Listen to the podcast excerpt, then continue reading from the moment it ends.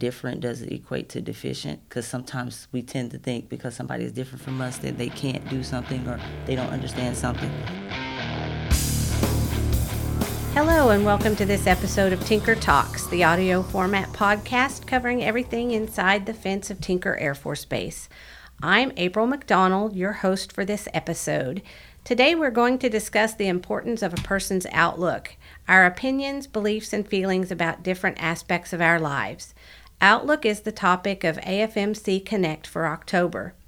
I'm joined today by Jae Grinston from the Diversity and Inclusion Office and Wakita Oliver, a Master Resiliency Facilitator from the 72nd uh, Force Support Squadron. Good morning, ladies. Good morning. Good morning. Thanks for joining us today. So, before we get started, um, tell me a little bit about yourself and what you do here at Tinker, and we'll start with you, Jae. Uh, so, my name is Jae Grinston, actually Jacqueline, but I don't like that name, so I go by Jae. Um, I am currently the Resource Advocacy D&I Manager for Tinker Air Force Base. I am a disabled veteran, uh, former aircraft electrician, so shout out to my E&E folks out there. Um, I am married to the world's greatest husband, father, and airman, uh, Rogelio Grinston, and together we have three beautiful daughters, Yasmin, Adriana, and Jaya. That's great. Thank you.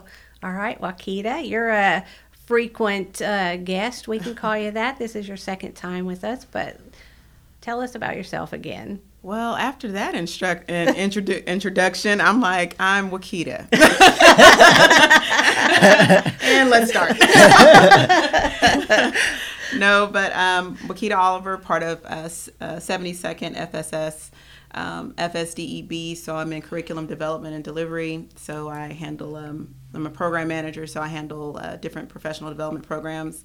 Uh, yes, I do do master resiliency and um, mental health first aid, and I'm the program manager for EEP, Employee Enhancement Program, and um, oversee um, leadership, our PACE events, and um, currently right now we're in the middle of supervisor development course mandatory so.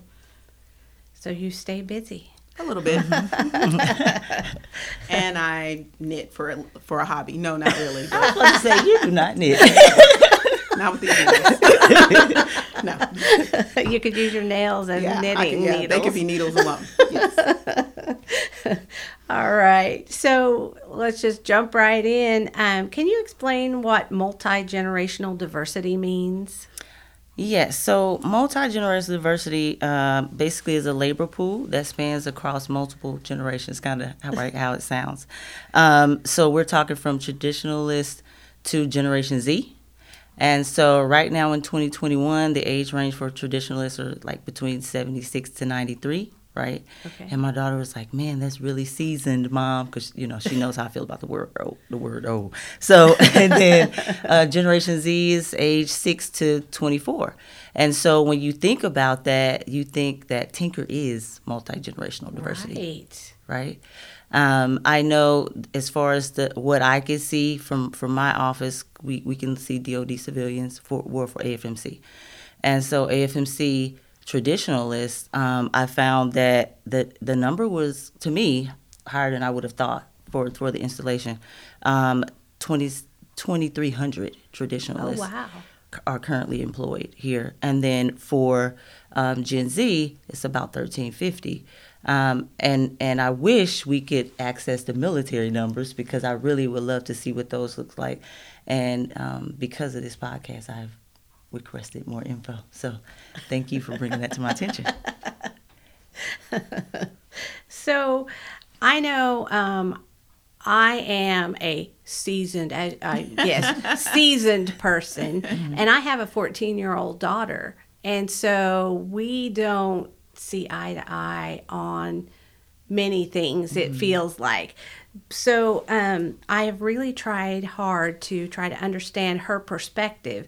She doesn't really try very hard, I feel, to understand my perspective. Mm-hmm. But why is it important to understand each other's perspectives? Um, I feel like like there's power in that in understanding. Um, so different generations, we have different ways of seeing the world or seeing things in general, right? Um, but sharing those help us relate better. So, and also when we when we're trying to do that, we have to be mindful of our emotional intelligence, right? And listening, actually mm-hmm. listening, not listening like, oh, just wait till she finishes saying what she gonna say. I, am gonna have a comeback for that. So sharing those uh, those beliefs or perspectives, right, help us relate better uh, to one another. And then from that, you gain like this transfer of information and then you you kind of learn to understand oh that's why they view it this way and i view it that way um, and but when you're talking about the labor force right when you relate that to that you're talking better relationships right, right. and we're talking more of a family culture and retention and mentorship right and leadership so to me that's why there's power in in in doing that right is there anything you would like to add to that?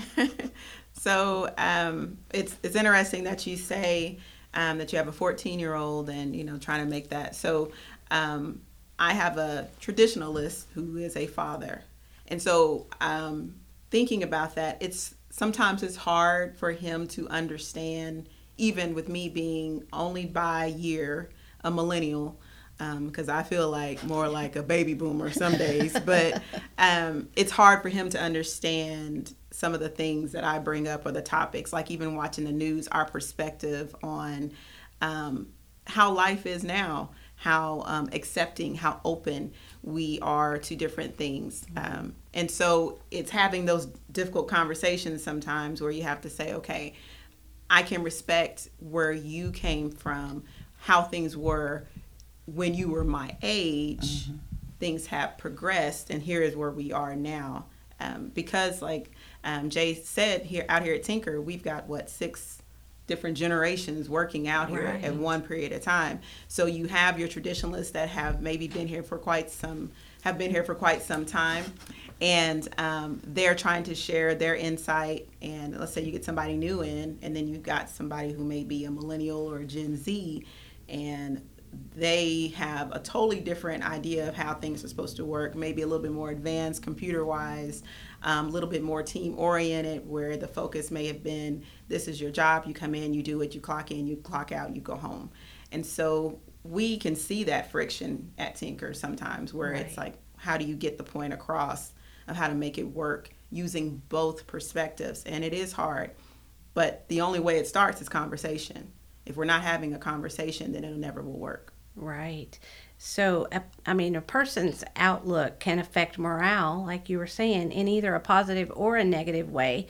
So, if we have someone in our office who's constantly negative, how can we encourage them to be more positive without being pushy? right. That is the right. That's the the magic answer. Uh, so, I think we have to be mindful that our delivery plays a huge part in how a message is received. And uh, I, I, know my, my grandmother, God rest always says, if you say it in love, right, it will always be received. So sometimes we have to be mindful of how we say things. Um, but also, if you, when we have meaningful relationships with people, it's not perceived as pushy. It's perceived as you care right? Right. And so it's one thing to walk up to Wakita and I don't know her and be like, "Well, why are you so negative?" right? Versus I have a relationship with her and I know her, and I come up to her and say, Wakita, you know, I've noticed that you've kind of been off. Like, is everything okay? What's going on at home? But if you don't have a relationship with someone, you don't feel comfortable doing that. Right. And so that we have to get into the mindset of building relationships, right? That's what we were all placed here for anyway. Yeah. So that is that is very important. Relationships are very important. I think that intent just like you were saying, intent. Mm-hmm. Um, if you have the right intent, or if if your intent is known, just mm-hmm. like Jae said, if she approaches me and she's like, you know, why are you so negative? Her intent to me would come across as being mm-hmm. aggressive. Right. So if I'm already not in a good mood and then you come at me aggressive, I can go ahead and tell you nine times out of ten what's going to happen. yeah. now we both are aggressive. But if your intent is, you know, I've kind of noticed that you've been a little different. You know, you haven't been your normal self. That intent even though she's not walking up and saying, because that would be weird. My intent is for you to understand that I care. You don't mm-hmm. have to say that. I can tell, okay, this is coming out of place of concern, not out of Right. a place of criticism. And I think that sometimes we have a tendency when we when our intent is not clear that we come out of a place of criticism and not a, pl- a place of concern because the other person is not hasn't received that information correctly. So Right. we just need to be clear on our intent when we're speaking with other people. Yes, I heard um, over the weekend someone said being offended is inevitable, but staying offended is a choice. So if somebody says something to you that you don't like, you can choose to just say, you know what, it's just part of life and I'm going to move on. But you can choose to also keep it inside and not, you know, not say anything. So I thought that was really powerful. I thought, I like that. I like that. I like that a lot. Our office recently took a True Colors class together. So we learned, you know, who's the blue and who's the gold. I even though a lot of those things, you know, we kind of already knew. And, um, but how important are events like that as far as learning about others and how to best communicate with each other? I'll go first. I know we both kind of teach some of those classes, but um, so any personality test for that matter, right, is really important. But not just in terms of like how to communicate, but also how to work through problems and how to address issues in your organization. Um, because once you know why a person does or reacts the way they react, then you know how to approach them with better intent, like uh, Wakita mentioned before.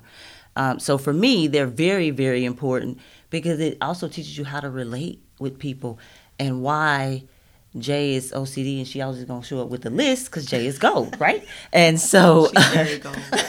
and um, but also that if if I come to you asking for something, um, you know, for me that that eases my anxiety, and it's not just because I'm I'm being bossy and hey, I need you to give me this, you know. Right. So it, it kind of helps with that, and I know that Wakita needs a little TLC because she's blue. I'm so very blue. Me too. So I- sometimes that's why the intent is very important. yes, exactly. because um, when you have someone who is very blue and you have someone who's really gold, you know, if if I don't know the person, I'm like, okay, this person's very anal. and I don't know how to deal with this. Can't we just kind of, you know, go a little slower? But I, if I know the person, I'm like, okay, this isn't that they're just a strict, harsh person and things are, you know, this is their love language per se. Right. Like this is what makes them happy. This is what helps them be more productive. And if that's really what I'm trying to do because I care, then I won't take offense of how another person has to take in things, vice versa. Um, I am kind of I'm pretty list oriented and all that other stuff, but I am more on the bit of like, well, how does all this make you feel? Where someone else is like, we can deal with that later. It's not really a concern right now. And so um, I think, especially with True Colors, I know from me and um, even Jae has taught it in EEP. Um, it gives them the participants in that class because they're there together for a year an opportunity to kind of get to know each other and get the behind the scenes. And it helps me as a program manager because if i send an email and i'm like good morning. Hey hope y'all had a great weekend and blah blah blah and i get a response back can you send me blah blah blah? No hey my weekend was great. I am fully aware what color what personality i'm dealing with. Like that's cute and all but this is what I need. Mm-hmm. And we can kind of skip the pleasantries and we can just get down to business. And so, even within an office, you may have always wondered, like, man, why is someone so short or so direct? And then when you do that, it's kind of like, that's why. That's it. This is their work love language, per se, to where I know that this is how they operate and this is what works best for them, makes them feel more comfortable. And I probably shouldn't try to bring them into my blue zone if they're gold or if they're green because that's not really what they want to do. Yes. So it just helps you understand each other better. To me, it kind of helps with conflicts as well. Yes, I I learned that uh, years ago. Um, one of my former coworkers, I would always do the "Good morning, how are you" in the email, and she was just she wanted to know why I was emailing her, and that was it. And so I had to learn if I'm sending her an email, I just need to. I'm not being rude. Mm-hmm. I'm just doing it the way she needed it, not the way the. I needed it. Hit the BLUF. That's it. the BLUF. exactly. Right. Exactly. And I think it's important to note that we need all of these types of mm-hmm. people Yes. to, to accomplish the mission, right? Because Right. sometimes some people think "Ugh, it would be so much easier so and so, but no, we need them all. We need all of us to accomplish the mission. So Yes, we do. Yes, we do. That's important to bring up. If we want to develop a positive vision or set goals for our office, where would we start? I would say starting with uh, collectively, right, as an office, developing a vision and mission statement, one that relates to every person in the office. So everyone has input, right? And I know sometimes we like to use fancy words and they sound really good, but they mean absolutely nothing if the people in that office can't even relate to those words, don't even know what Right. they mean. And so you put that in simplest terms, right? And not only does it create buy in, um, but it also creates accountability. So when it's this is the the vision and the mission and the goals we set for our office, and so and so you're not meeting them. Well, we created these together. We all agreed that this is what we want to do. So Mhm. if you simplify it and it's collective, I think that's the best best place to start. That's good advice. Good advice. So I think we've covered just about everything, but is there anything else that you would like to add to this conversation? Keita, you can go first. Um, just in general, as far as when we're talking about multi uh, generational diversity, and since we are here at Tinker, I mean, it's a it's a good melting pot if you think about it. As Jae said, I wasn't aware of the numbers um, visually. I guess I could I could see it wasn't too much of a shock um, for the numbers um, as far as ha- having traditionalists. And some may see that as okay we have our uh, our seasoned workers are, are still here and they're you know that's that's a that's a large number. But that also is a lot, a lot of historical knowledge that's still here. And so i think that we need to as an installation take advantage of all that historical knowledge that we do have. Um, and it, it may not be easy to get. And we have to like like we said earlier you know think about that intent. Um, the uh, later generations kind of need to think of how can they approach um, our traditionalists our baby boomers and, and and those generations to say hey i would love to be able to um, learn more and, and harvest what you have um, how can how can we make this work and so, with all of these different uh, generations that we have out here, we've got to be able to find some way to be able to take um, some of the seasoned knowledge and some of the new knowledge and make it work as much as possible. Um, that's really when we're successful. That's really when we're in that synergy and having everything moving, is when we're able to do that. So, um, as important as it is to discuss um, multi generational diversity, it's important to practice and actually embrace what we actually have out here because we, we do have a lot. Yes, we do. Yes, we do.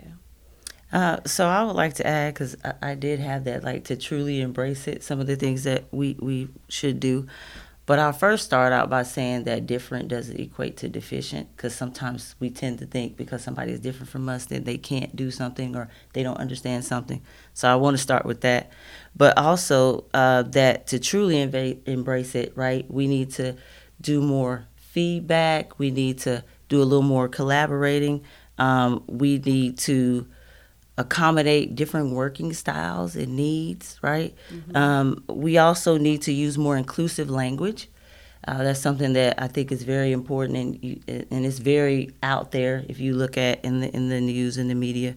Um, but also we need to do things like combating those stereotypes and biases that may say because they're Generation Z that they're too carefree or because they're traditionalists they're, they're not they can't catch on fast enough. So we need to we need to eliminate things like that. Um, and if we do those things, then we can truly embrace the multi generational diversity we have here, and then truly have an inclusive work environment, so we can be one big happy family. Yes. As is, as it is intended for us to be, right? I know Wakita hope. like that because Yes. she's blue. Let's just all kumbaya out. Like That's right.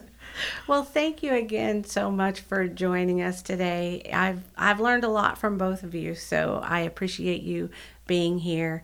And that wraps up this episode of Tinker Talks. For more information on AFMC Connect, visit afmc.af.mil and click on the Resiliency tab. For information on Tinker Air Force Base, visit our website at tinker.af.mil or follow us on Facebook and Instagram at Tinker Air Force Base and on Twitter at Team Tinker.